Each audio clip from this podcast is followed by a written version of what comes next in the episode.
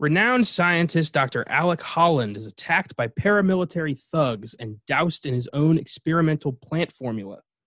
This formula transforms Dr. Holland into a plant monster born of the swamp, a force for good that challenges all who dare upset the natural order of his domain.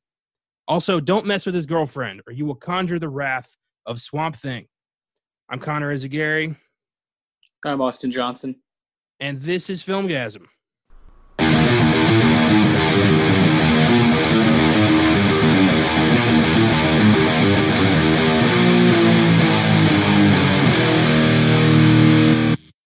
Happy Wednesday, listeners. This is the Filmgazm podcast, and today we are diving back into Wes Craven's filmography for one of his less celebrated entries, a film that has not aged well in the slightest 1982's Swamp Thing. Joining us today is Filmgazm contributor and guest host Josh Allred. Thanks for being here today. Hell yeah. And uh, I think you'll act as a good counterpoint because both Austin and I really hate this film, but I think you have a couple good things to say about it. I I'm going to try. Uh, also, for those of you who tune into our new podcast, Oscar Sunday, we apologize for not doing a This Week in Film segment at the end of this past Sunday's episode. We simply forgot, and we promise to do our best not to leave out anything in the future. We'll be doing that segment at the end of today's show in place of the spotlight. So it's going to be like old times, even though it's only been like two episodes since we've dropped that. hey, when you're talking about when you're talking about Spike Lee, you can get caught up. You know.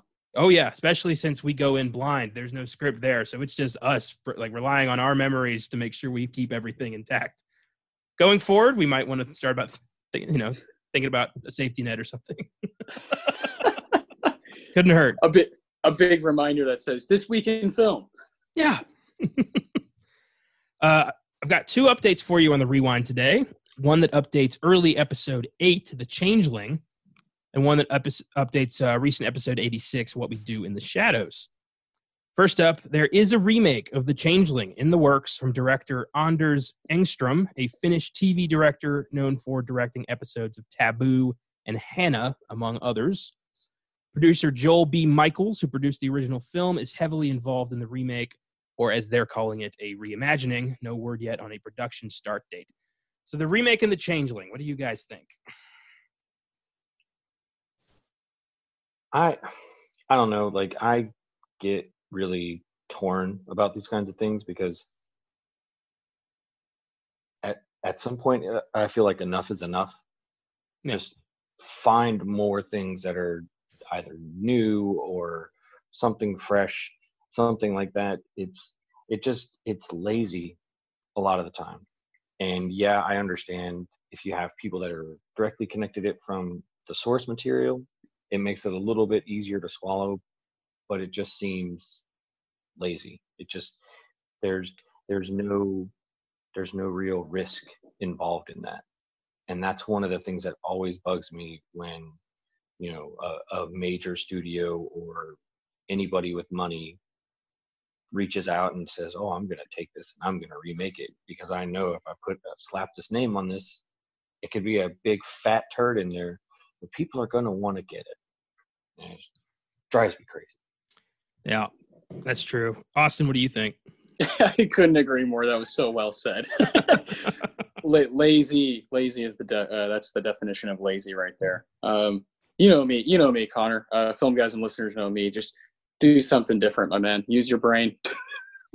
yeah. And the changeling it's not i mean you know i did it as an early episode alone and it's it's not special. It's not particularly you know fantastic. I thought it was decent film. George Yeah. c. Scott is amazing and i wouldn't like as an actor if i was an actor i would not want to step in his shoes. I mean george c. Scott is one of the like most important actors one of the most talented performers of the 20th century. That would be a tough act to follow right there Yeah.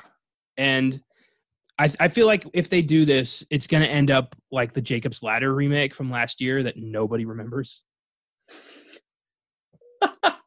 I forgot I about didn't that. even bother. Yeah. I didn't even bother.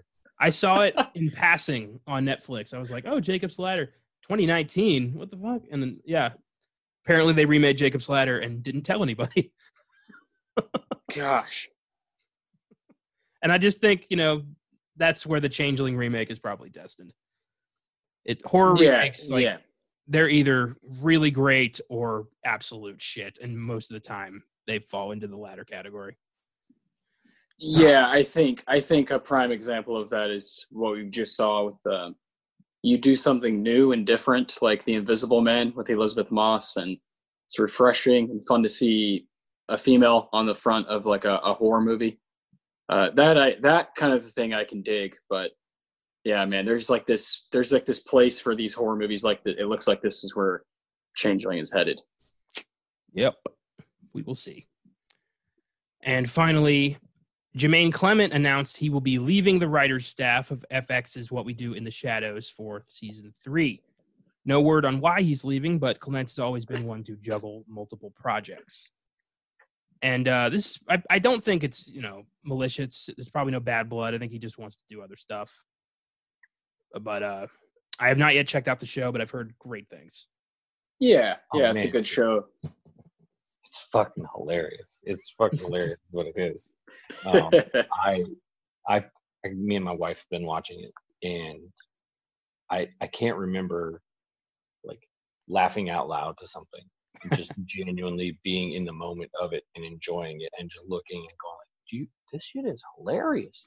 It's yeah, actually funny," and it's, it's pretty brilliant how they took the same concept from the from the movie and just repackaged it and kind of like americanized it in a way but it's but it's still it's still funny it still expands on the world that they build. Yes, yes. it's, it's just so well done and i think that that only speaks to you know the genius of Taika Waititi and Jermaine Clement and how they were able to you know put the same thing out there but had a lot more room to mess with stuff. Um, i don't know if you guys ever heard about it. Um, they did a spin-off series from in new zealand called wellington paranormal Yeah. Yeah. it was a, it was about the two cops and i had to get the uh, the dvd of it imported from new zealand. And it's it, it has its moments where you're kind of like uh this isn't as funny but it's pretty good. So and they, they both have their hands on that as well. So Yeah, they can do it and i think they're that show is working on its third season. They have two seasons out already. it's pretty admirable that these two guys managed to create such a like you know global franchise out of this goofy movie of three vampires living together in auckland. I mean that's just awesome. They have a werewolf movie they announced. They're going to do a movie following the wolves now. I'm excited. I, I love these guys. Their their comedy is fucking hilarious and i just i love anything they touch. You're in good hands with Taika. yes. Yeah and if it's if it's not called werewolves not swear wolves i will be upset i'm just gonna Yeah. say that That's that's awesome. Uh, I want uh, Stu to be the new pack leader. Like I want there to be dissension in the ranks, but he's not even trying that hard. They just like him so much. Yeah, just have a have a bit of have a bit of bit of dialogue about it. Yeah. Maybe the pack leader didn't really want to do it, but I figured why not? oh, that that could be so good. So, Swamp Thing. Now, I know this was Austin's and my first time seeing this, but Josh, how did you find Swamp Thing? so probably like like most people my age it was comic books um swamp thing his marvel counterpart man thing those were those were you know, they came around right at the same time. Yeah totally original name. Man Um, Thing. I love it.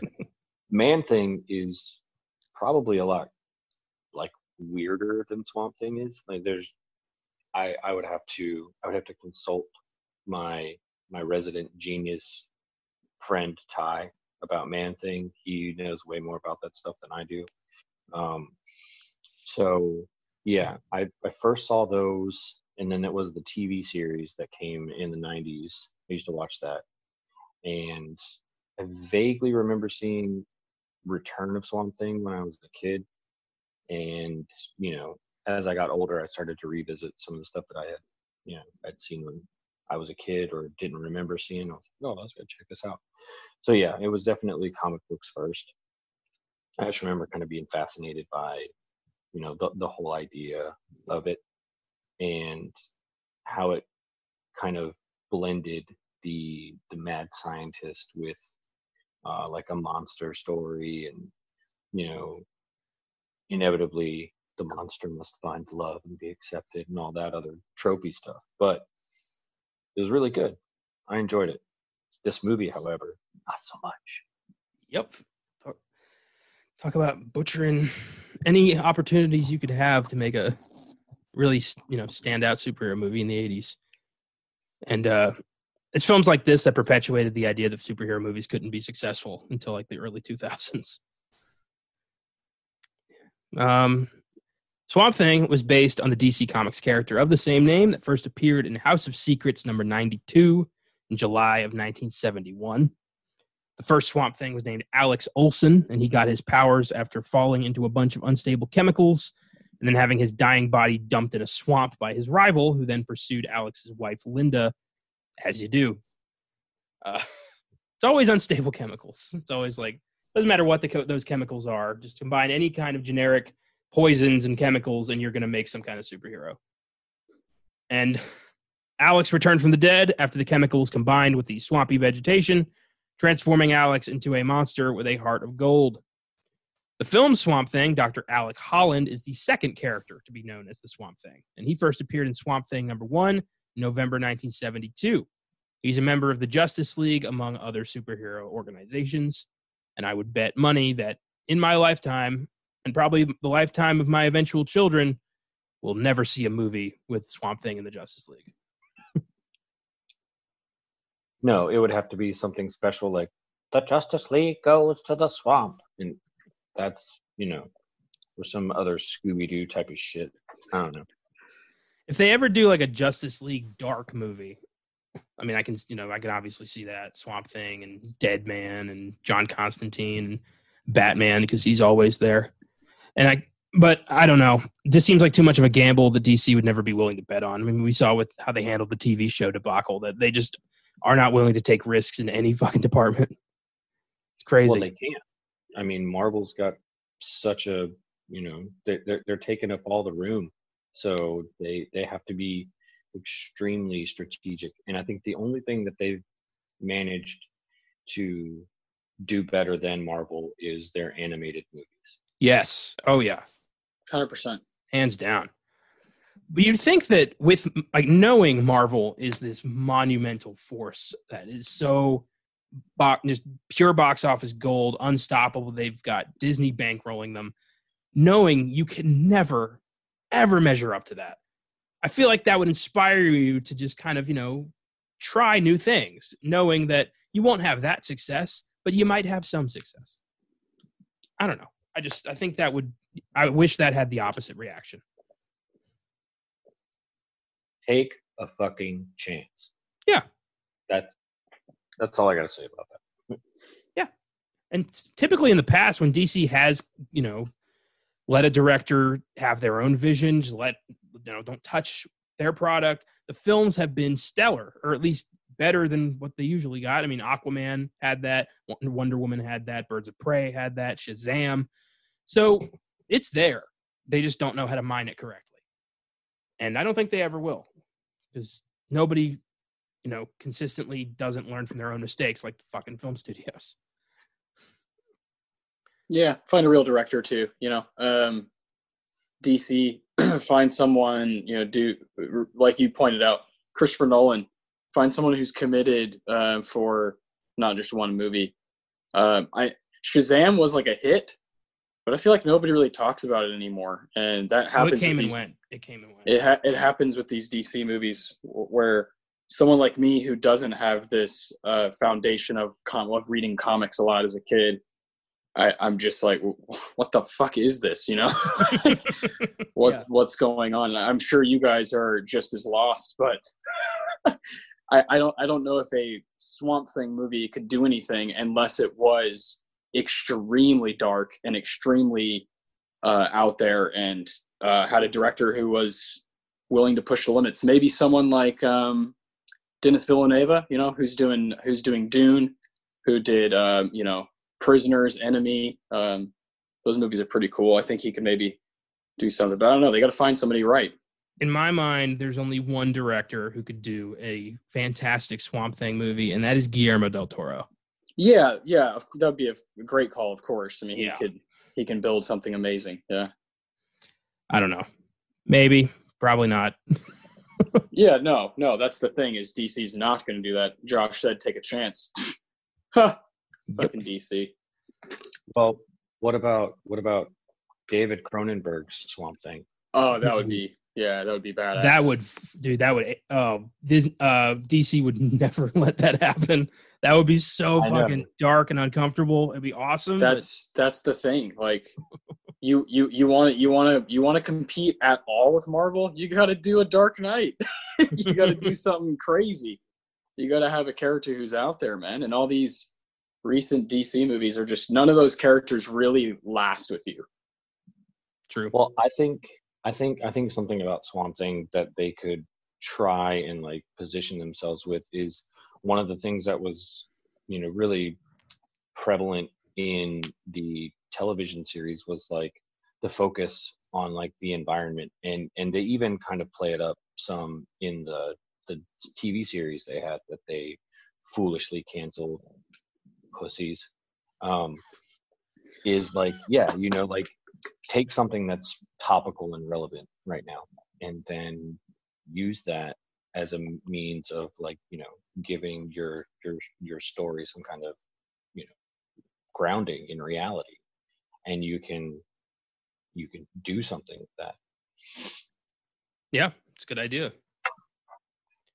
Swamp Thing was written and directed by Wes Craven, director of past Filmgazm topics The Serpent and the Rainbow and Scream, as well as future Filmgazm topics A Nightmare on Elm Street, The Hills Have Eyes, The People Under the Stairs, and The Last House on the Left, among others. And we've talked so much about Wes Craven that I'm going to just breeze by now. like in the past, we've just gone overboard on Wes Craven. But it's a horror movie podcast. Why wouldn't you? Yeah. The film stars 80s scream queen Adrienne Barbeau as Alice Cable, government agent. Barbeau has also appeared in 80s classics Creepshow, The Fog, Escape from New York, The Cannonball Run, and she's the voice of the chess computer in The Thing. And Adrienne Barbeau is probably the best thing about this movie. hands down Yeah, I guess. I don't know, man. I just uh I I didn't find much of this to be interesting. And the skinny dipping scene is just seems totally out of left field. Well, there's a reason for that. We were not we were watching the international cut of the film. That was the YouTube copy we found. Yeah, yeah, yeah. The theatrical version is PG and has no nudity. So What else what else is not in the theatrical Just- version? just the nudity. Okay. Well, yeah, because the movie's like already, I think like hour and twenty eight or something. It's pretty short. Yeah. Uh, it was just, I guess, if you international audiences are going to watch a movie about a swamp monster, they need to see some tits. That's just those are the rules. but Oh man. I was really confused because I saw, you know, PG score and there's nudity, and I'm like, geez, Yeah. what do you have to do in the 80s to get an R rating? but then I found out, you know, oh, okay, international cut. Yeah, yeah. Shit. But I always liked Adrienne Barbeau. She's always been one of my favorite 80s actresses. And uh, I fucking loved her in The Fog, which I watched recently for the first time.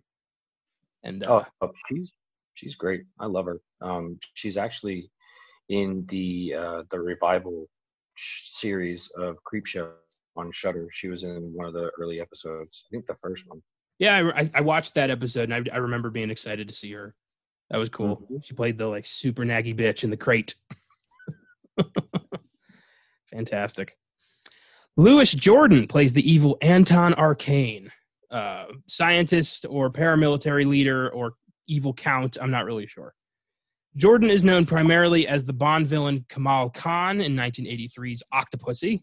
and he has also appeared in such films as Gigi and Letter from an Unknown Woman. He also appeared in the sequel 1989's The Return of Swamp Thing. He died in 2015 at age 93 from natural causes. Have either of you seen Octopussy? Oh yes. Actually, Really? I have not. Yeah. I was I Yeah. would have thought that was going to be reversed. Yeah, no, Con- Connor, we've talked about a few times uh, past on Filmgazm which ones I have and haven't seen. Yeah. Th- There's about seven I'm missing, but that that's one of them. Yeah, I mean that title alone was like, you know, when you're a teenager, what is that? Yeah, I got check this fucking movie out. Off, you know, if you know nothing about Bond and you go into that movie, you're expecting to see a movie about a woman with eight vaginas, and that's just not at all what that is. No, no, no. Indeed, it's. It, that's yeah. There you go. Advertising. It's Welcome not to America. bad. It's not bad. It's just you know, it's one of uh, it's one of um, Roger Moore's goofiest. You know, he was he was starting to age towards then. Kamal Khan is such an odd, like exiled Arabian prince villain working with Russian intelligence agents. Like, what the fuck is this? And there's a circus involved. It's just the weirdest fucking movie, but it's entertaining. And in the end, that's what matters most, I think. what did you think of him as Anton Arcane? Yikes. Yep, yep, that about. yep, I'm right there with you guys.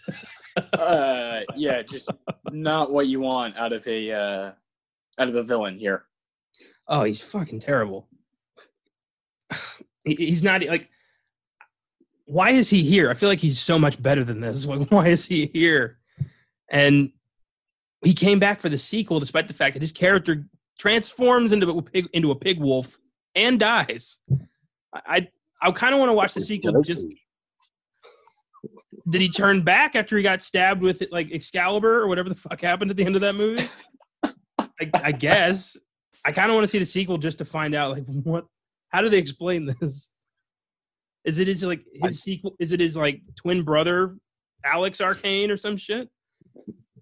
I, I actually don't remember, but I think one of the things that always threw me when I saw the transformation and he's like coming out of his suit or whatever, his little cocoon, and it's like I'm like, what the fuck? What? And then he's just got like this long mullet mane attached to his head, got claws in his teeth, but he decides, no, I need to use a sword. That's how I'm going to destroy this thing. What the fuck? It's so weird. I mean, already I think I said in my review that he he looks like the big bad wolf fucked one of the three little pigs, and Totally. it's uh, like I agree. Like, why the fuck does he grab a sword? It's so strange. Ugh, we'll get to that. Oh man. There's a lot of stupid shit to unpack with this movie. Uh, Ray Wise plays Dr. Alec Holland, the man who would be Swamp Thing. Wise is perhaps best known for his role as Leland Palmer on the TV series Twin Peaks. In addition, Wise has appeared in such films as Good Night and Good Luck, Jeepers Creepers 2, and he voiced Commissioner Gordon in the 2016 animated film Batman the Killing Joke. And Leland Palmer was my favorite character on Twin Peaks. so it was cool to see him again. Oh, that's so difficult. Favorite character on Twin Peaks. I got to go, Bobby Briggs. Oh, really? Yeah, I love Bobby. Yeah, That little shit? I love, I love his, I love him in the return as well. Yeah, he's awesome. Fair enough. Josh, you have a dog in this race? Oh, well, I mean, I'm I'm Agent Dale Cooper all the way. Well, Although yeah, do- that's that's Although- understood. Yeah, Although I did I did have a fondness for um David Lynch's character in it too. yes. Which is What? fu- Yeah. Anytime, yeah, anytime Lynch was on screen, it's Aaron. You know, he fucking get he just cracks me up. Yeah, Cooper- Rob- Robert Forster. Cooper lost major points for me after 16 plus episodes of fucking Dougie Jones. So Dougie. I've got Leland Palmer Dougie. still, you know, still awesome in the the brief bit he had in the return. So I can still like him. I, yeah, I have a lot of issues to voice with Twin Peaks, but this is not the time nor the place. yeah, we'll have we'll have to do that at some point because it's um such a captivating. Uh, the whole world, the movie, the first two seasons, the return, all of it is. There's so much to it. It's it's amazing. Hold that thought. I remember that because I have an op- I have an idea to share with you after the recording. Okay, cool. Fire walk with me. Uh, Dick Durock plays Swamp Thing. Durock was a stuntman who ended up taking the role on because Craven realized Ray Wise in the makeup just wasn't believable enough. Durock has also appeared in such films as Stand By Me, The Enforcer, Silverado, and The Return of Swamp Thing. He'd play Swamp Thing many, many times throughout his career until his death in 2009 at age 72 from pancreatic cancer. And I mean, if you had to pick a big dude to look green, you could do worse. That's pretty much his the extent of his involvement in this film. Yeah. He's Swamp Squatch. Uh, Swamp Is Thing that has. going to be your? Is that going to be your knockoff novel? Your next? Oh yeah, I've already Swamp started an outline. Yeah, I'm three chapters into Swamp Squatch. Man, Squatch. Man Squatch. That's the ripoff you're gonna write, like Marvel Yeah. Man thing. Yeah. That's exactly what I'm gonna do. Man Squatch. That's fucking awesome. Drama amongst the Filmgazm team. Copyright infringement. Oh my god. We ever end up in entertainment court over fucking man squatch? I'm, I will shake your hand. rock bottom has found us. Uh, Swamp Thing has an IMDb score of 5.4, sounds about right, and a weirdly positive Rotten Tomatoes score of 67%. This film was also uh, quite acclaimed by famed movie critic Roger Ebert, who gave it three out of four stars. God, know, what a strange guy. I feel like that man I- hate loved a lot of movies. I'm pretty sure he he had to have like eaten uh, an edible or something before he watched it. Like Connor and I read his review. I don't know if you've read it. I, I I did while I was at work today. Yeah. what the fuck? Like he is he is like I, I felt like he was trying to like get down on his knees and just wait for some swamp goo to get blown all over his face. Like just the opening okay. I, I had to bring it back up because the opening line to it. Where is it at? Hold on, I gotta. find- Okay, Swamp Thing had already won my heart before its moment of greatness, but when that moment came, I knew I discovered another one of those movies that fall somewhere between buried treasures, guilty pleasures. Dude, God, It's like you expect him to say, and when that moment came, so did I. yeah, Roger. Christ. Roger, my guy. uh, there's only there's only one part of that review that I'm I'm I'm gonna quote in a, in a in a little bit later. That like it's the only part of that that makes any sense. Everything else outside of that, I just feel like he's just stroking, stroking so hard, trying to get something good out of this movie, and there's really nothing to get out of it. No, Nothing. Except maybe some splinters or some thorns or something, whatever the swamp has to leave you prickly. I don't know. I I found nothing but a limp Swamp Thing with this film. I don't know. Flaccid. Yeah, totally flaccid. There's nothing. No filmgasm was had today. No, the um, title of this podcast doesn't necessarily work with this movie. No, this we all went home pretty frustrated. God damn. Uh, no word on the film's success, as I can't find the box office gross of this movie anywhere. And Like- that tells you all you need to know. Yep. Despite a poor critical reception, it did spawn a franchise, though. So I don't know. It did something right. Whore. And time now for the plot of Swamp Thing. Oh boy. if you can fucking call it that. So we open on the swamps of Louisiana, I assume. It's probably the bayou. A scientist is mysteriously killed by a pocket snake. That was a little weird. Just pulling snakes out of your pockets as fucking weapons and just using them to bite people. already I was like, all right, this is that kind of movie. Okay. I think someone may have watched Indiana Jones before they did this. Is there a pocket snake in Indiana Jones? Uh, snakes in general in the Oh. 80s. I'm trying to back like Belloq just pull a snake out of his hat and like try to attack Indiana Jones. I don't. I haven't seen that cut of the film. that that would be that would be a way to end the Indiana Jones uh, franchise. Yes, indeed. So this guy's killed, and they bring in Alice Cable, who's just a generic government worker, to serve as his replacement. And she keeps pointing out that the swamp sensors, one of them is malfunctioning, but everyone's just like, it's not important. That's where they, the guy was killed by a gator. Like, that's not a gator, it's a pocket snake. And uh, she, it reminds me of uh, King of the Hill. Remember Dale, which is pocket sand, people? Remember that? Come on in over there. Ugh. So the project supervisor is this guy named Harry Ritter, and he introduces uh, Cable to this eccentric scientist, Dr. Alec Holland, who's less of an eccentric scientist and more of a pretty mild mannered, reasonable scientist. And uh, his sister Linda and him are working on some kind of super serum that's going to make plants and animals like a hybrid plant animal thing that'll fight back. I guess it, also explodes and it's lights you on fire and turns you into a swamp thing. The properties of this stuff's not very clear. It's just magic formula. And it's apparently Dr. Holland's life's work.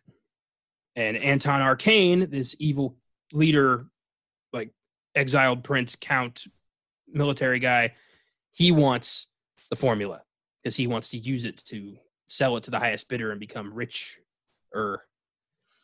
So Alan Alec Holland takes Cable on a tour of the swamp on a boat tour, and apparently they fall in love because the rest of the movie's pretty dependent on that. It's that's the most unbelievable thing about this movie is their relationship. I think. I mean, Yeah, they two just met. grown two grown ass people. Yeah, like what what are we doing here? like they just met and he suddenly like takes it upon himself to be her eternal protector Uh, what Well, it screams. Ah, that's the Swamp Thing.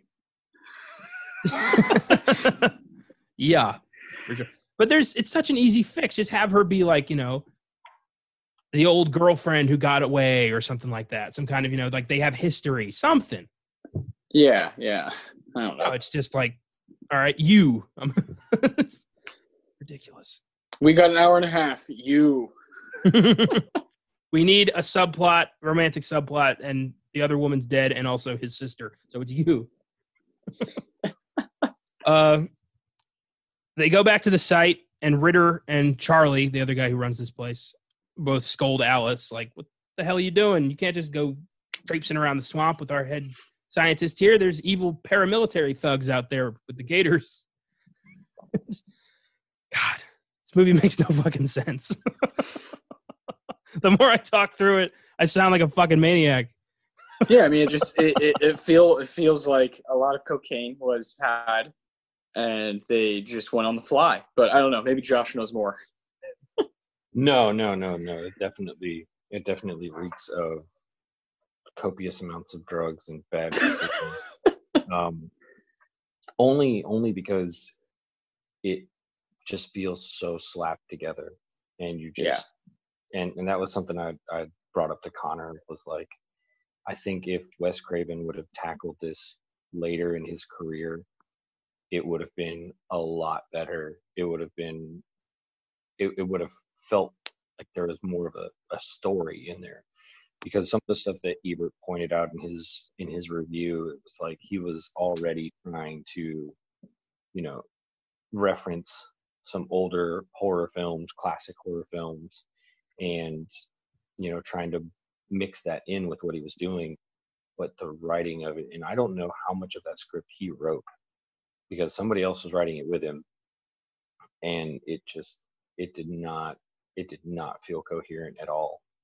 I mean don't get me wrong i love seeing david hess as a bad guy but why would you be doing your life's research within a hundred miles of some fucking weirdo paramilitary dudes who get boners shooting people. Like, why would you want to be anywhere near that? Because tension. That's why.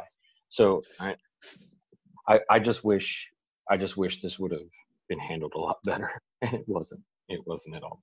Oh, it's it feels like an episode of Mystery Science Theater 3000. It's that well written, if you know what I mean. uh, I do.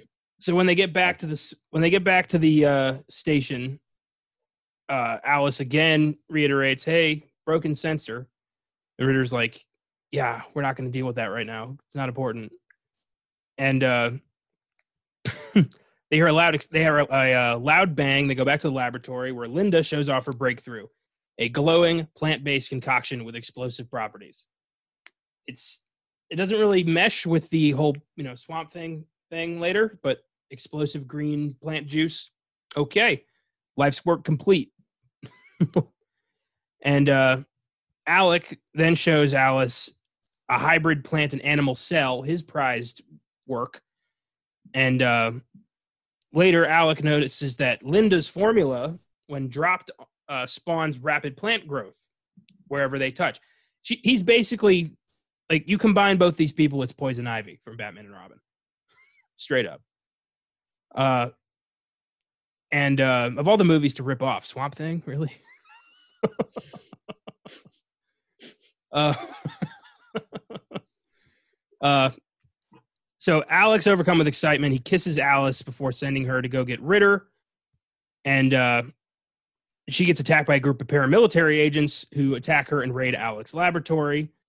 And Ritter shows up and takes off a Mission Impossible style mask to reveal he's Arcane. that was ridiculous. Holy Ah. shit.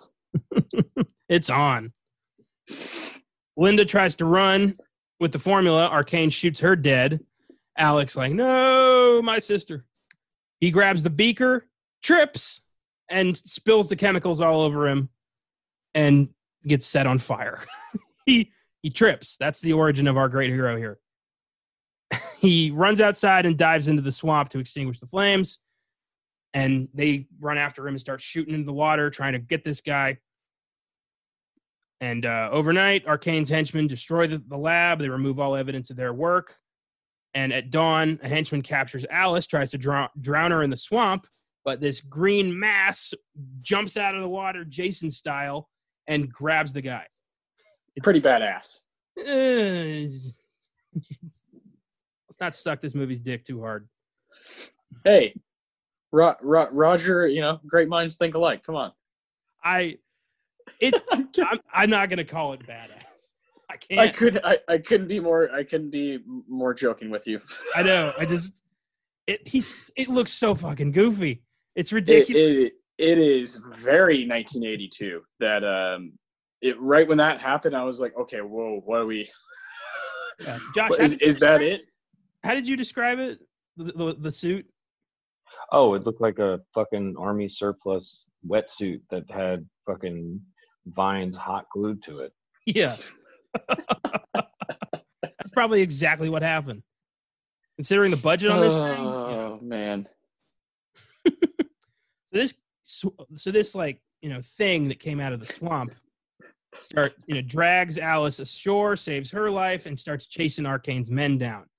Meanwhile, ah, yeah, exactly in his mansion, which leads me to believe like Arcane's already rich. Why does he need this?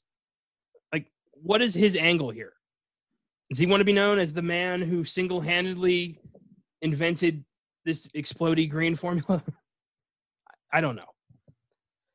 Arcane realizes that he thought he had all of Alec's notebooks, but there's one he didn't get. The seventh notebook, his most recent one, that contains the formula that he needs. Alice, who is a bit, you know, freaked out by everything, you know, swamp monster plus people are trying to kill her, goes to a gas station to telephone her employers for help and meets this kid, Jude. And uh this kid, I mean, he's just he's a really bad actor, this kid. It's hard to get past that. He's I can practically see him reading the cue cards. And it's not really like why is he here? Uh, well, I think I think what he's doing is watching all of the adults do cocaine, and is surprised and can't act because of the horror, you know, the trauma he's going through while this movie's being made. He's so like his reactions are like, "Whoa, looks like we got company." he's there's like dudes, pull, you know, showing up with rifles. Like just, I don't know. I feel like you take this kid out, nothing changes. There's no real need for the kid. It's weird. Yeah, agreed.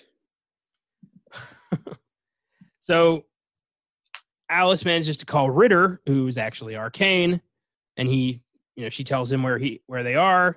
Arcane's like, turn around and just like, you know, shoot, this U turns that limo like nobody's business and just drives.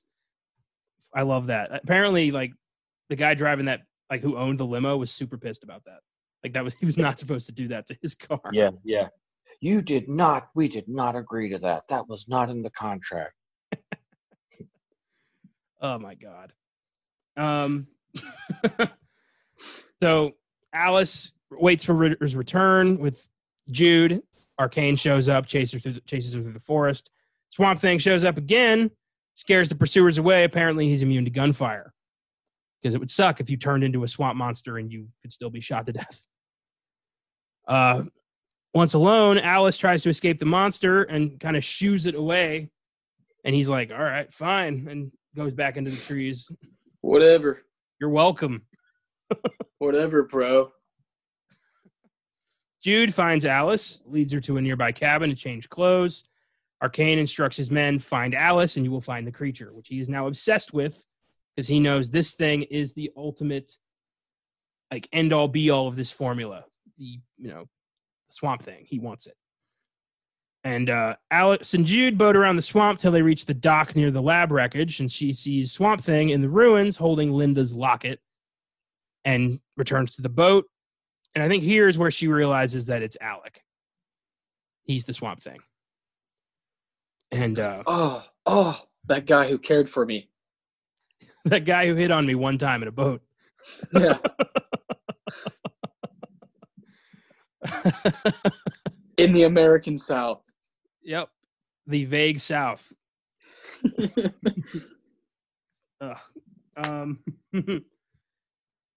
she vows she's going to bring the notebook to DC because she's, remember, government worker.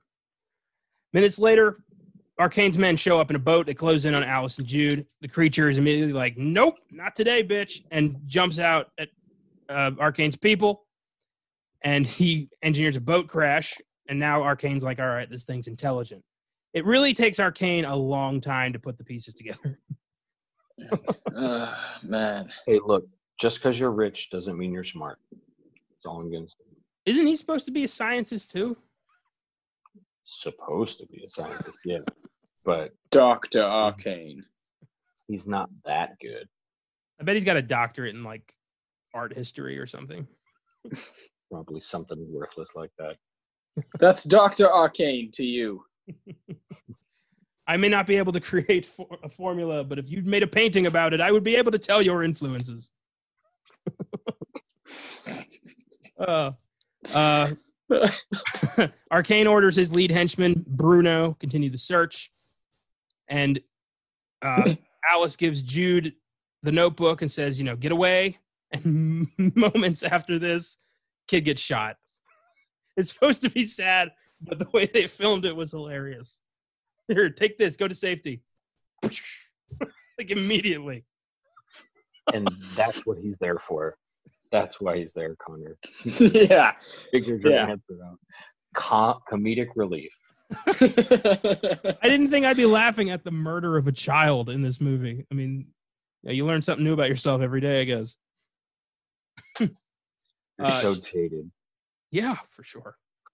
So she hears the boy cry out, sees him dead in a boat. She gets kidnapped before she can act.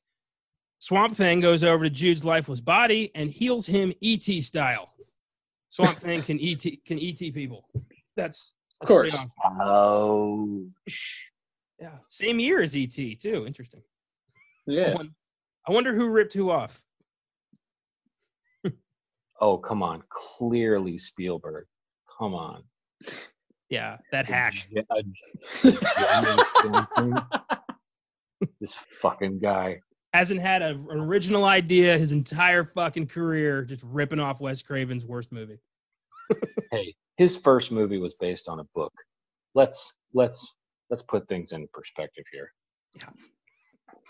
You can thank Richard Matheson for Spielberg's career. Thank you very much. Well, yeah. Oh my God. I feel dirty having said all that. Where are we going? oh uh, no. God, I feel like I need a shower. I, I am not associated with those statements. That's wrong. Oh, what have I done? Ugh. Uh, Whatever. So the Bring kid, the pitchforks out for me. I don't care. oh. so Jude wakes up and is like, "Hey, I guess I'm alive now. Are you a friend of Alice's?" And Swamp Thing's like, mm-hmm, "Yeah." well, then this is your notebook. No, like, holy shit, you're a green swamp monster. I have questions. Just, can I trust you? Sure. they got to move the move the story along. well, you know, if I meet anybody who's friends with Alice, I immediately uh, trust them with my life. Well, if I am in the swamp and I run into any, you know, eight foot tall green monsters, I'm going to just assume that they're friendly. That's what I do. Yeah, yeah. Especially if you add the fact that they're friends with Alice. I mean, Didn't he ju- like? Is this before or after he like crush crushes that dude's head with his bare hands? I don't remember.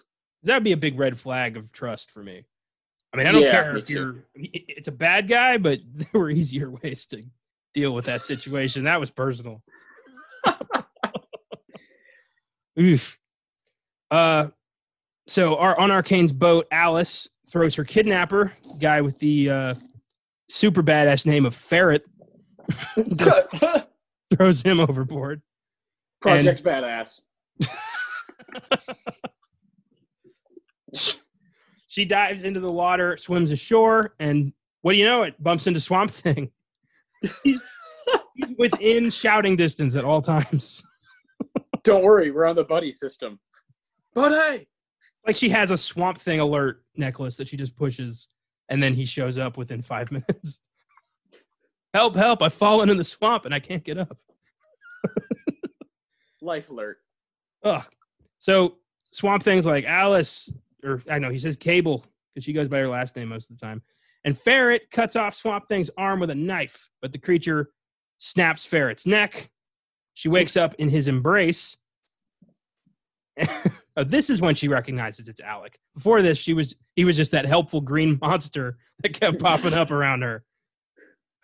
The Jolly Green Giant. Yeah, just your friendly neighborhood Jolly Green Giant.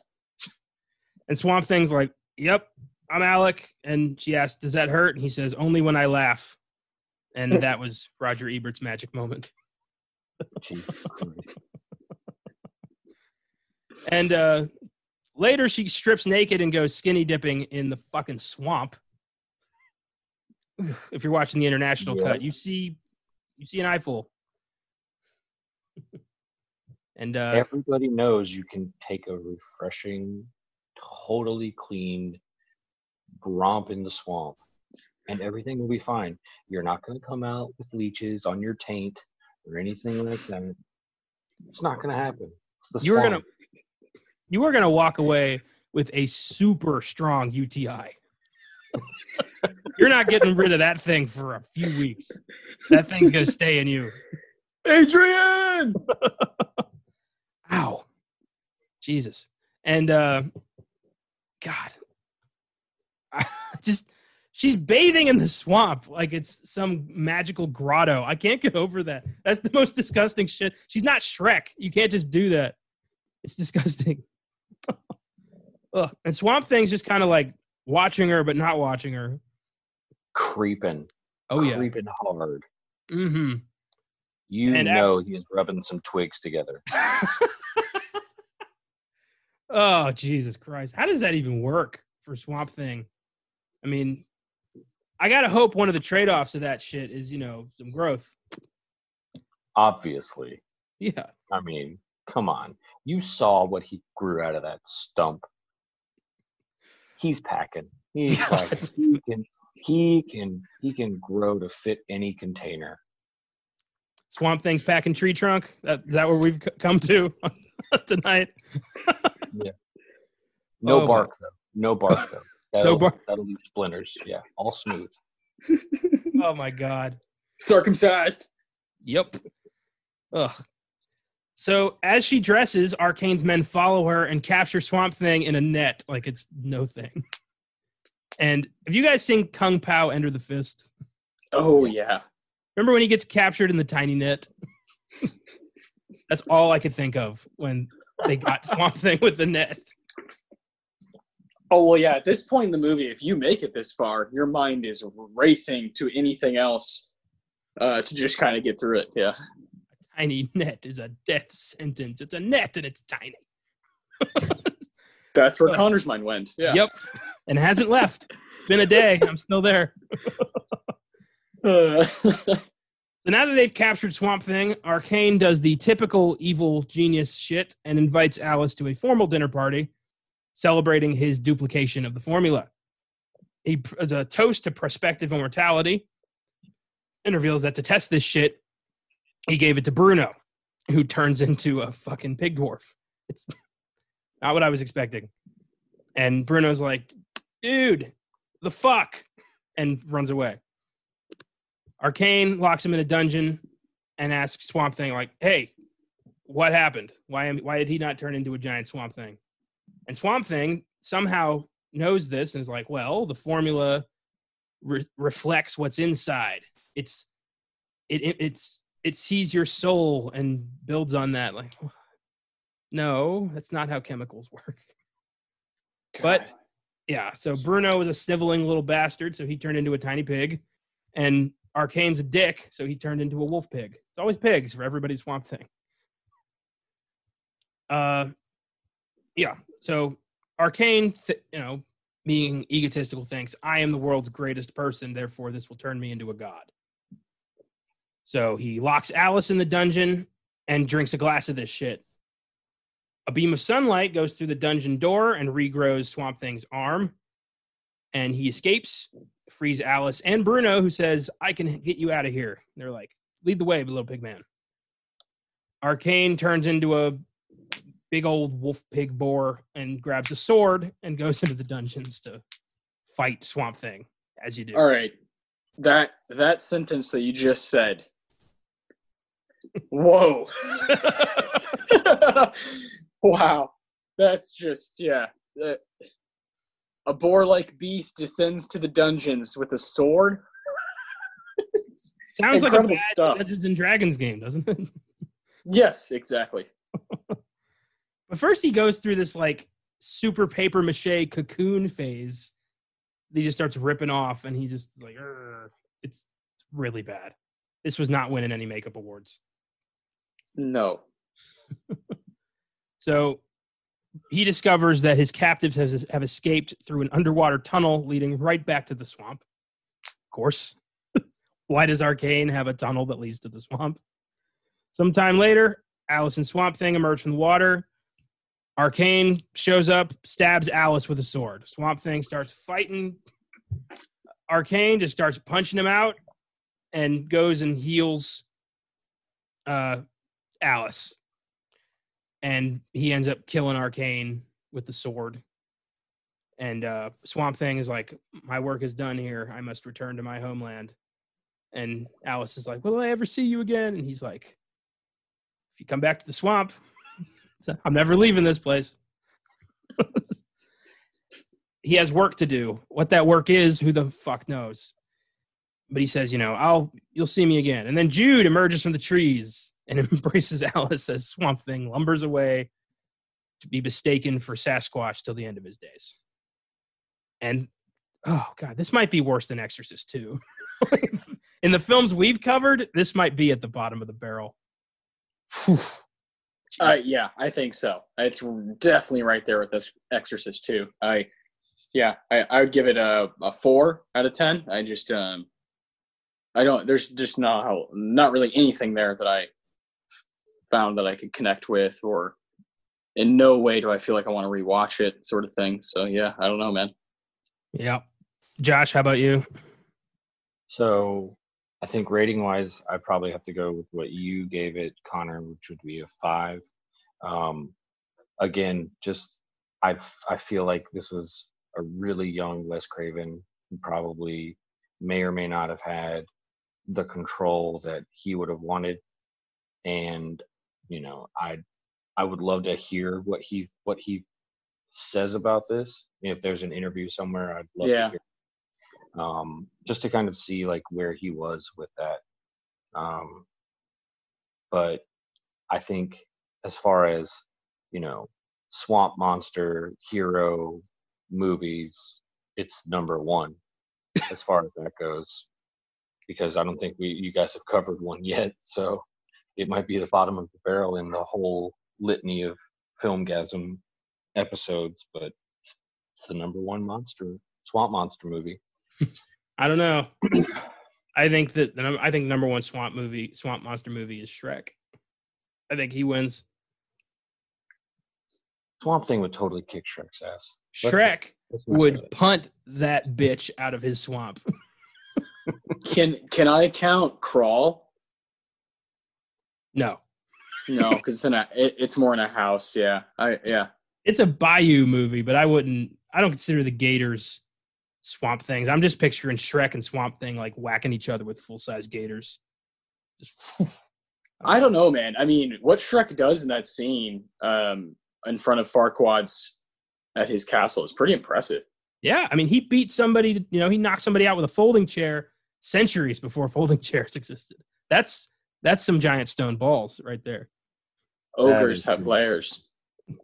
Exactly. you don't want to mess with the onions on Shrek. Anyway, uh, here's some Filmgazm facts. Number one, when initially released on DVD in the US, the international version of the movie containing scenes of nudity not seen in US theaters were accidentally transferred instead of the US version. After complaints from viewers, the DVD was recalled, and I got to imagine those recalled DVDs are worth a pretty penny nowadays. But uh, why would you complain? I mean, in the midst of all this horrible shit, you've got Adrienne Barbeau's tits, and you're complaining. My God, some people have no class. This takes away from the story, guys. just Number two, Bruno's transformation after being dosed with the formula isn't quite what Craven had envisioned. The same goes for Arcane's creature, and when asked for the director's thoughts, his immediate reply is a big sigh. Ah, that sucks. and I think and I think everybody else who's seen these monsters will do the same thing. Yep. what the fuck? Number three, the idea for A Nightmare on Elm Street came to Craven during production on this film, and that's the only positive that came out of it career wise. He survived a few years off the paychecks from this and Deadly Blessing, but that quickly dried up. Quote, I went through all the money I had saved. I lost my house and I was literally selling my goods. And I think I borrowed from Sean Cunningham five grand to pay my taxes that year. So Wes Craven was on the verge of bankruptcy, and then he came up with Freddy Krueger, and that's how he became studio, you know, gold for a while. So thank God for Swamp Thing, or else we never would have had Elm Street, I guess. See, see, and you thought there was nothing redeeming about this movie. Look at that. Out of this steaming pile of the swamps, this little flower grew. I reiterate, Nightmare on Elm Street. Hits. but whatever. Adrienne Barbeau's tits didn't birth Nightmare on Elm Street. Wes They- Craven suffering through this shit whole movie. We we don't know the situation. She her tits might have been involved somehow. We don't know. what if he was filming that and he had a dream about it later, and then some knife wielding crazy man went into you know came into his dreams and he woke up and he's like, Freddy Krueger. I'm gonna write this down. That's probably exactly what happened. I'm gonna get you, bitch. Oh, the film's only theatrical sequel was 1989's The Return of Swamp Thing, which saw Dick Durock and Louis Jourdan return in their respective roles. The film co-stars Heather Locklear and Sarah Douglas, among others. It's written as more of a comedy and a spoof, and it was a colossal bomb. IMDb score 4.7, Rotten Tomatoes score 44%. Didn't work. There will be no Swamp Thing 3. There was a TV series made in 1990 called Swamp Thing that starred Dick Durock in the title role. It lasted three seasons and has garnered a cult following. So, hmm, success comes in mysterious ways. Then there was another TV show made last year, also titled Swamp Thing, that debuted on the DC Universe streaming service. James Wan was the executive producer, and the cast included Virginia Madsen, Kevin Durand, Crystal Reed, and Derek Mears as Swamp Thing. Despite critical and fan acclaim, the show was abruptly and inexplicably canceled right after the first episode aired to a great reception. To this day, nobody but the DC execs know why the hell they canceled Swamp Thing so abruptly. Such a waste. It's fucking terrible. That series was really, really good. And I was actually even more upset that they cut the last three episodes because of it. All because they were trying to pull out. I got excited because that was, um, you know, film and TV coming back to Wilmington, North Carolina, where I'm from. Yeah. Super stoked about that. And Derek Mears was fantastic Swamp Thing. Um, when you mentioned earlier about Ray Wise, you know, Wes wanted him to to be able to emote and do all that stuff. Derek Mears does so much in that makeup and in that role, and it's like it's crazy because if you ever um, if you ever watch the show Holliston from Adam Green, um, Derek Mears plays a stupid cop in that, but you just see like Derek Mears is a is actually a pretty damn good actor to do like this comedic stuff. But then he was Jason, and then he was Swamp Thing. And you're just like, wow, this guy's actually got something here. Swamp Thing is probably one of the best like creatures he's ever done. Right on. I definitely want to check out this show. I took a look at the makeup and it looked fucking incredible. So yeah, I mean it's not like it could be worse. yeah. The bar is very low. Yes, yes indeed. And it's one season. I can breeze through one season in a weekend. Uh, yeah. So five. I think it's terrible, poorly written, dull. But before we preview next week's episode, let's do like old times and talk about what happened this week in film. Yes. First up, the Academy of Motion Pictures Arts and Sciences have decided to postpone next year's Oscars to April 25th, 2021. So only a two month bump, not that severe. I yeah, I don't I don't um understand all this scheduling and looking at the calendar and moving things this year and that. It, it, nothing's set in stone. It could be moved back more. It, we could not even have an Oscars. Uh, who knows, man? I just I, like uh, my case would be with uh, look look at what's happened with Tenet with Christopher Nolan's Tenet. It's moved dates like ten times, and uh, I'm just tired of that kind of like, well, you know, let's just you know, go back to the drawing board and not not worry about that tour for sure about the theater even opening.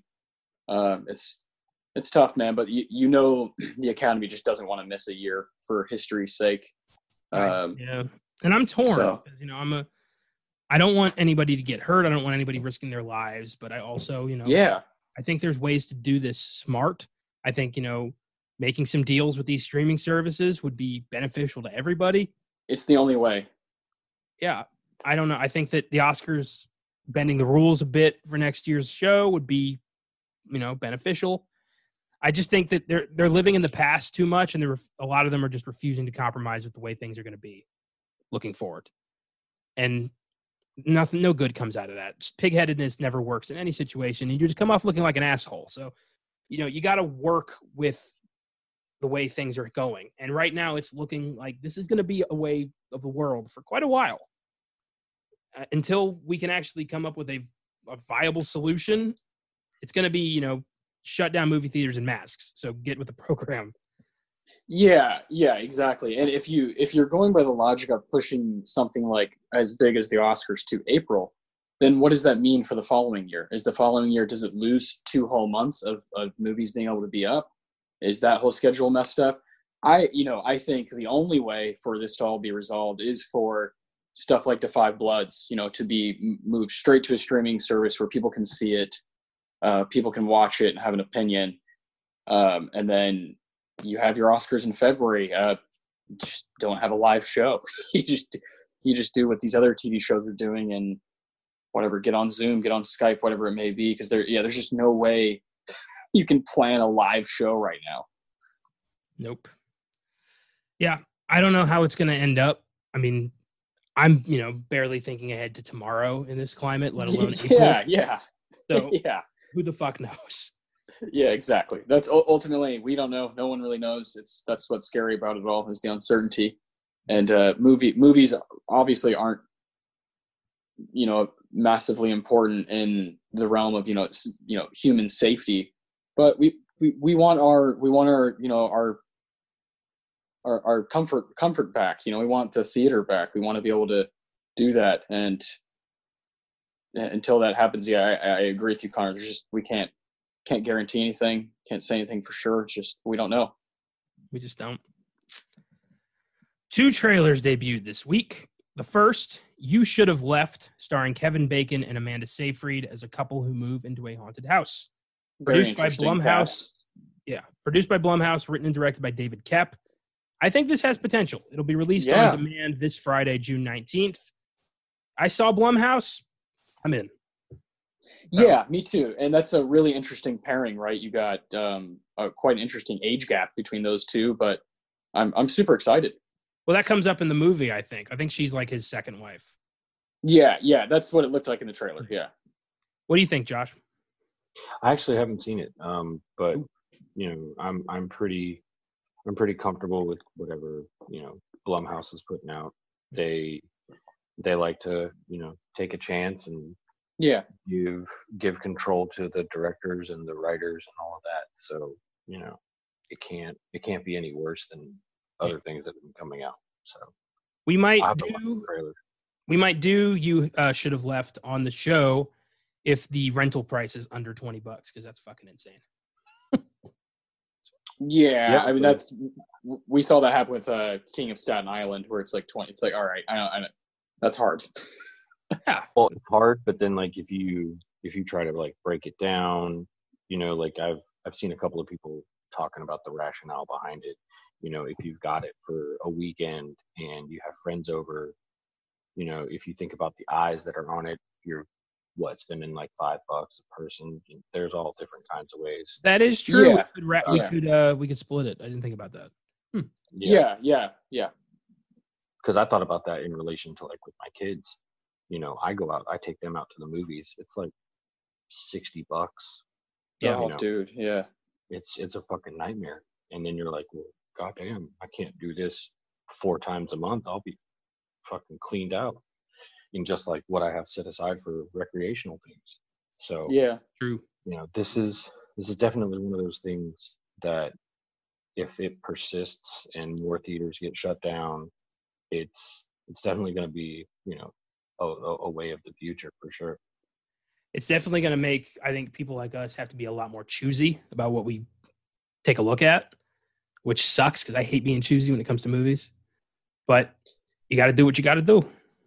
I um yeah, I I for myself, I am going to be much more inclined to watch something old, right? Something that um has has something behind it, has some something some substance there as far as reviews and you know a, a, a whole history behind it, a legacy. But like you say, Connor, you have to get choosy. When I go, you know, this past year to the theater, Connor, you know, you and I went and saw so many movies uh, in 2019. We were like really trying to tackle one every weekend, and when you're going to see these movies, it's it, you're literally paying that ten dollars to you know get away and uh, go see something on a big screen, see the trailers, and have that whole bit, uh, and you, you then you go home. But when it turns into a like Josh is saying, where you're paying for your family and it's 60 bucks, it's like, man, you got to really think about this. Like, uh, am I going just to entertain my family? Am I going for my own enjoyment? Am I going, what am I doing here? And it's, it's, it's going to get to a scary place for, for people who want to see as much new stuff as possible because it's going to get very expensive for people to see as much new stuff as possible. Yeah. Already, I've already missed movies I would have seen in theaters for sure, uh, just because of that mind, that that mentality. Um, I totally agree that it's smarter to maybe do it this way. We all spend five bucks, but it's about that experience of going to the theater, sitting in that chair, um, hearing it really fucking loud. Um, that's that's all a huge part of, of being a big movie fan, and the, the the fear of that being sort of stripped away is is pretty scary. More sad than scary, I think. For me, it's just like you know, It's very sad. the movies have been such an ingrained part of my life, my entire life. It's been something I've looked forward to all the time since as far back as I can remember. And to have, you know, for the idea that that might be going away, depending on how the world's going to look like in the next few months, is I don't know. It's just like losing. I feel like I'm I'm losing a part of myself.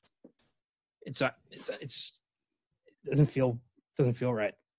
Well, here, let, let me Oh. tell you. So, let, let me fill you guys in on something real quick. That Alamo Drafthouse has released what their plans are, sort of. Not really a timeline, but Mhm. exact. That what they're going to try to do is have people, if they want to order food, is order your ticket online and order your food online, so that right when you get there, you sit down, your food like comes to you or whatever. So essentially, they're taking the server position away, and you know it's just going to be people. Yeah, it's it's not going to be the same. It's just not.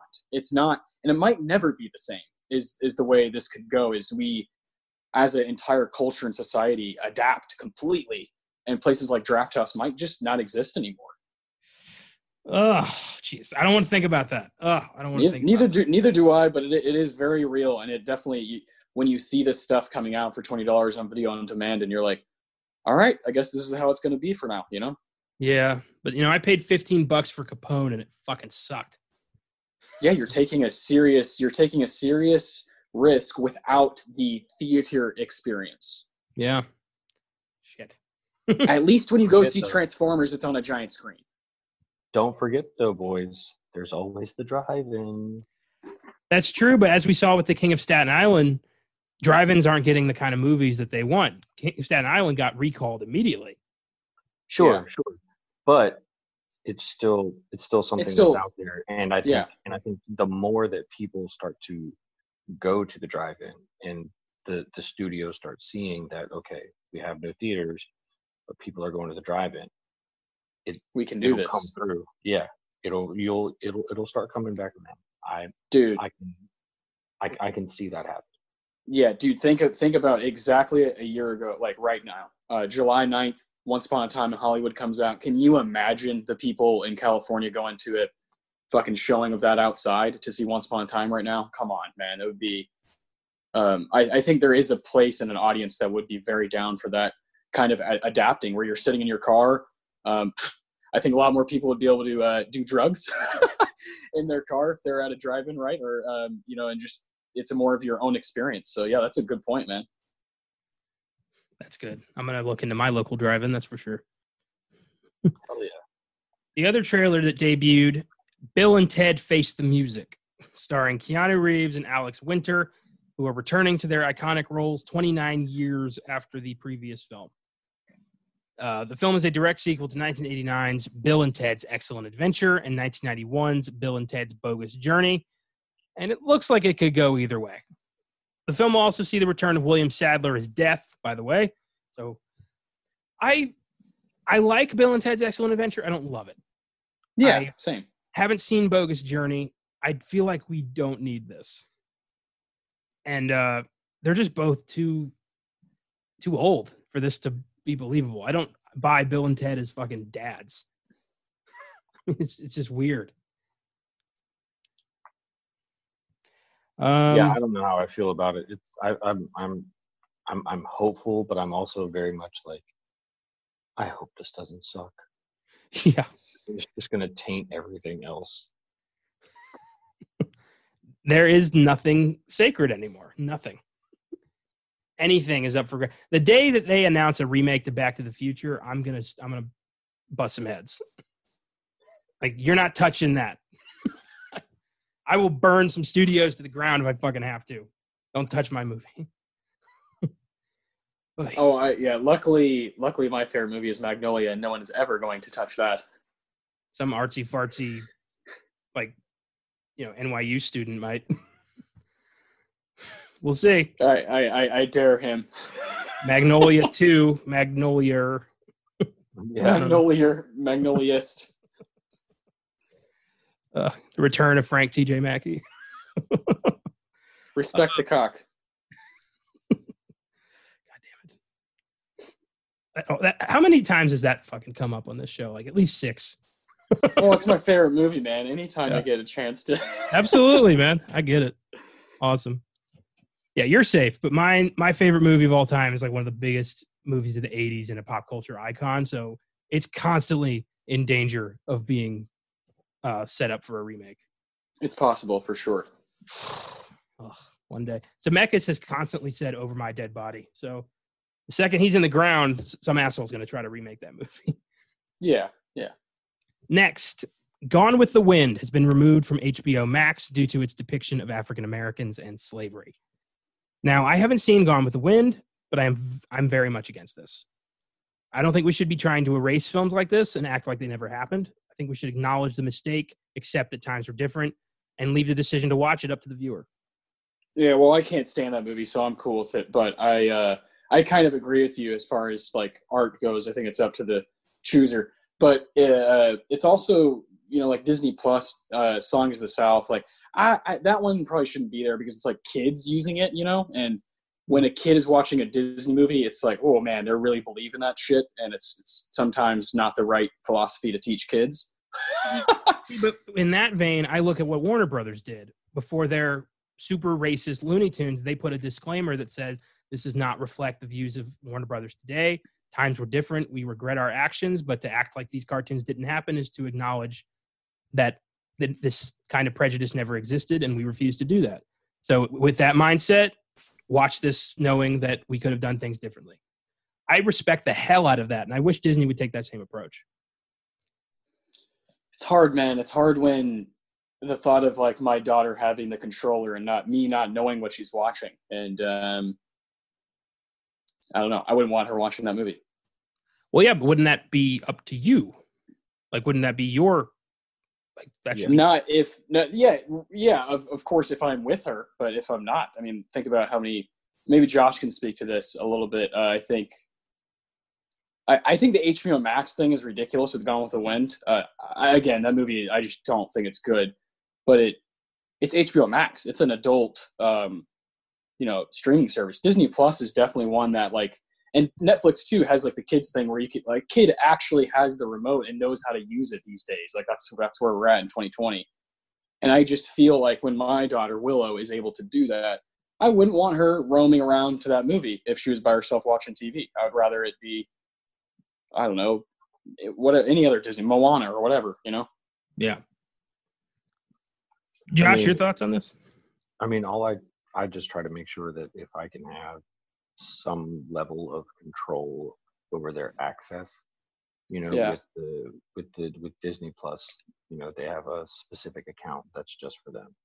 So Yeah, if I come on and I'm like doing chores around the house, it's only on the kids' profile. They can't even watch Marvel movies on it. good. So- yeah, yeah, yeah. if they if if they want to watch that stuff i have to take control of it um you know the the netflix is the same thing it's all age restricted um and they're they're young enough that some of that stuff is probably going to go over their head anyway even if they did watch something.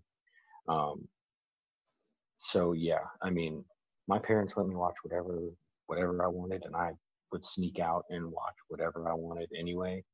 Um, and I think being able to have that kind of dialogue and have that kind of relationship where you're trying to educate your kids on what they're seeing, what they're being exposed to, making sure that you have, you know, it's it's a it's a two way street. If they have questions, they shouldn't be afraid to come to you and ask you and talk to you. Um, that helped me to kind of, you know, ask questions about stuff I was seeing and know that I wasn't going to get in trouble for you know interpreting something or just being like, what is what what are they talking about? Why is this funny? You know, what what are they laughing about here? Yeah. I think being able to be responsible about that because trying to censor something and tell somebody they can't watch this, they're gonna find it one way or another. At least if you are if you are, you know, saying come to me and talk to me about this stuff or let's watch it together you're you're you're fostering a better environment than just totally shutting them down and saying you're not watching this you're not going to watch this because then when they are exposed to it later they you know you could always have that moment where they look at you like why didn't you let me see this? Like i needed to know about this. And it's not it's not an easy thing. You can't i can't tell you austin as a dad like this is what you should do. It's all about what works for you and what dynamic you have with you know with with brianna and how you guys are raising your daughter. Like it's the same way with me and my wife you know we're always constantly talking about that kind of stuff so you know i i think as a general rule art shouldn't be censored it should be up to you know if you don't like it change the channel if you don't like the music, Yeah, yeah. change the station. Well, that's what that's what I see. Like, and I I don't have kids, so I can't even begin to pre- to pretend that I understand that realm at all.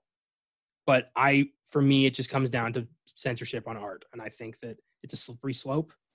I think once you Yes. start saying "Gone with the Wind" is a film that shouldn't be watched, I think you could start saying that about a lot of films from that time that could just be Oh, yeah. out of existence, and I think that that's unfair.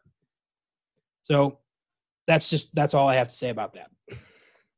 Yeah, yeah, and I really do agree with, but basically everything you guys are saying. It just comes down to e- each scenario. You know, um, what what exactly like how old your kid is, when you want them to start learning things about race or about you know religion and politics. Like when when do you want them to start asking those kinds of questions? And I, yeah, I, I I I appreciate that we can have this kind of space on a movie podcast to talk about.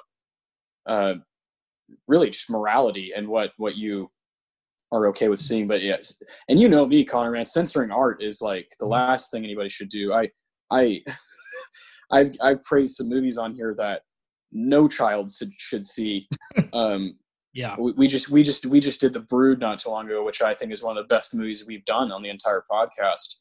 And that movie probably shouldn't be seen by by children you know? Uh, but it's hard to figure out what age i think it can be up to the person as well. It's, it's great. It's a great situation man.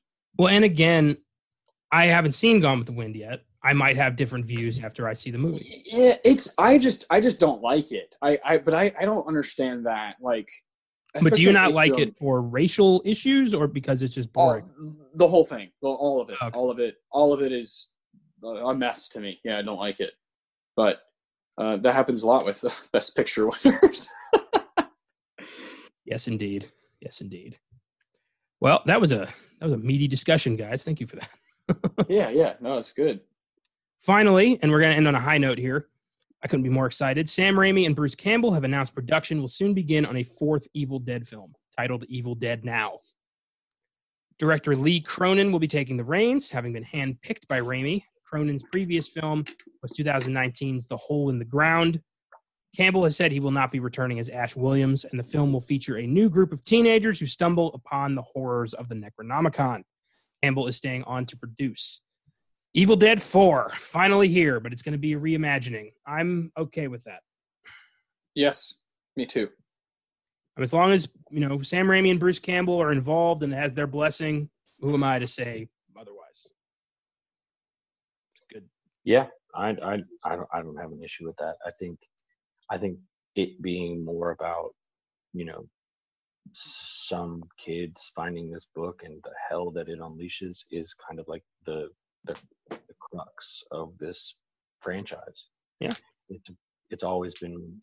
I mean, it at at the beginning it was just about the book, and then Bruce Campbell, you know, created this character that you know has endured. Um, and I think you know so many people wanted to see that continue because you know, everybody loves Ash. He's he's like the you know he's everybody's favorite hero. So you know, some people can be butthurt about it, but Well, we saw in the uh, the 2013 Evil Dead remake that it can be done without Ash and work. So yeah I'm I'm excited to see where this goes. I wonder if they're going to acknowledge the show at all, or uh, that's just going to be its own little contained thing. well. I think with I think if if the 2013 um, remake was any indication, yeah, there'll probably be something in there. Something slipped in, I'm sure. Not just that old fucking Buick fucking chilling. That's all I need. Yeah, yeah. I've said before, I think Evil Dead is the one flawless horror franchise that has no weak links. And uh, I think this is going to be good. I'm excited. Well, that is all for this week. Stay tuned for Oscar Sunday, where we will be diving into Rocky and the franchise that it spawned. Next week, we're traveling to Mexico with outlaw brothers Seth and Richard Gecko, who are on the run for murder and looking to escape the law. What they find is a titty bar full of vampires, and the fight for survival is on in Robert Rodriguez and Quentin Tarantino's action horror cult classic From Dusk Till Dawn. Can't wait. That's oh man, yeah. And until then, stay out of the swamp and watch out for wolf pig monsters. See you next Wednesday.